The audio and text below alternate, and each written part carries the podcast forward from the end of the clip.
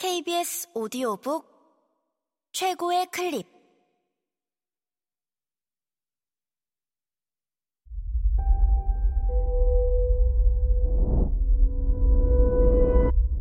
KBS 오디오북. 기괴한 레스토랑. 김민정 지음 박하진 읽음 일부 앨리스의 동굴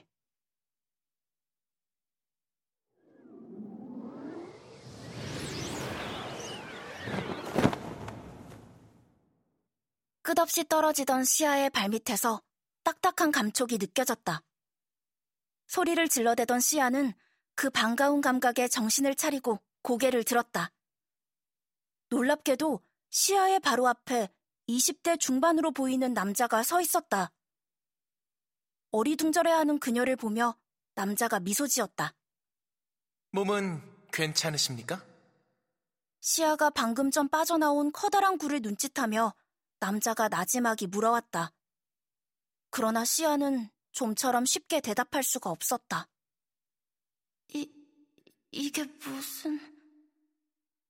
지금 이 상황이 이해가 되지 않아서 시아가 조용히 물었다.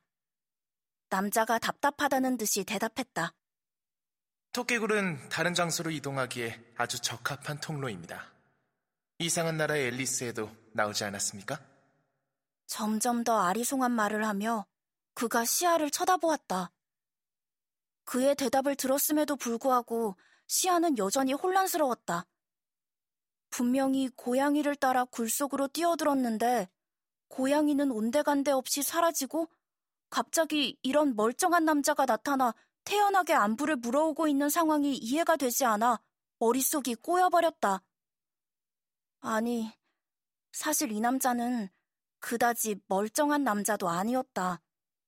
우선 그의 외형부터가 아주 특이했다. 그것은 시야가 따라온 고양이의 눈동자와 매우 유사했다. 혹시 아까 그 고양이가 당신인가요? 시아는 질문을 하면서도 스스로 말도 안 되는 소리란 걸 알았기에 남자가 비웃을 줄 알았지만 남자는 시아의 말을 부정하지 않고 여유롭게 웃어 보였다. 얼음처럼 굳은 시아가 가만히 서 있자 그는 조롱 섞인 웃음을 흘리며 말했다. 뭐 그런 셈이죠. 인간들의 세상에 가려면 그곳의 동물 형태로 변해야 하기 때문에 일시적으로 변한 것 뿐입니다만. 시아는 남자의 말에 더 혼란스러웠다. 하지만 저 수상한 남자가 자신을 이곳으로 데려왔다는 사실 하나는 분명한 것 같았다. 루이라고 부르십시오. 남자는 시아의 속을 아는지 모르는지 태연하게 자신의 이름을 소개했다.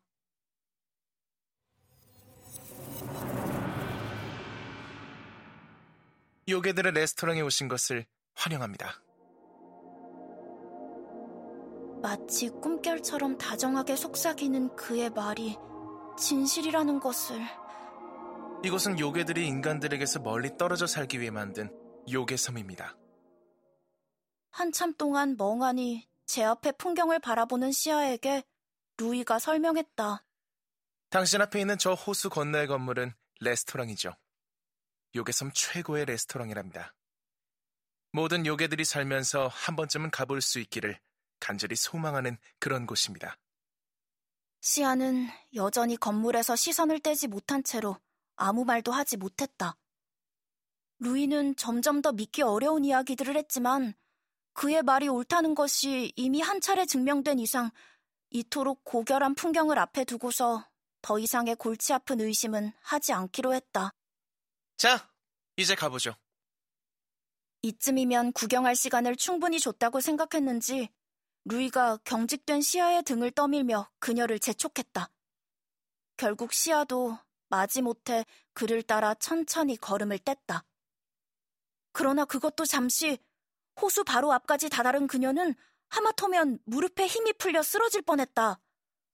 그도 그럴 것이 반딧불이의 조명으로 잔잔하게 빛나는 호수 위에 우뚝 서 있는 벽돌 다리 위로 난생 처음 보는 해괴한 형태의 생물들이 요란하게 걸어 다니고 있었던 것이다. 두 발로 걸어 다니는 본 적 없는 종류의 동물들.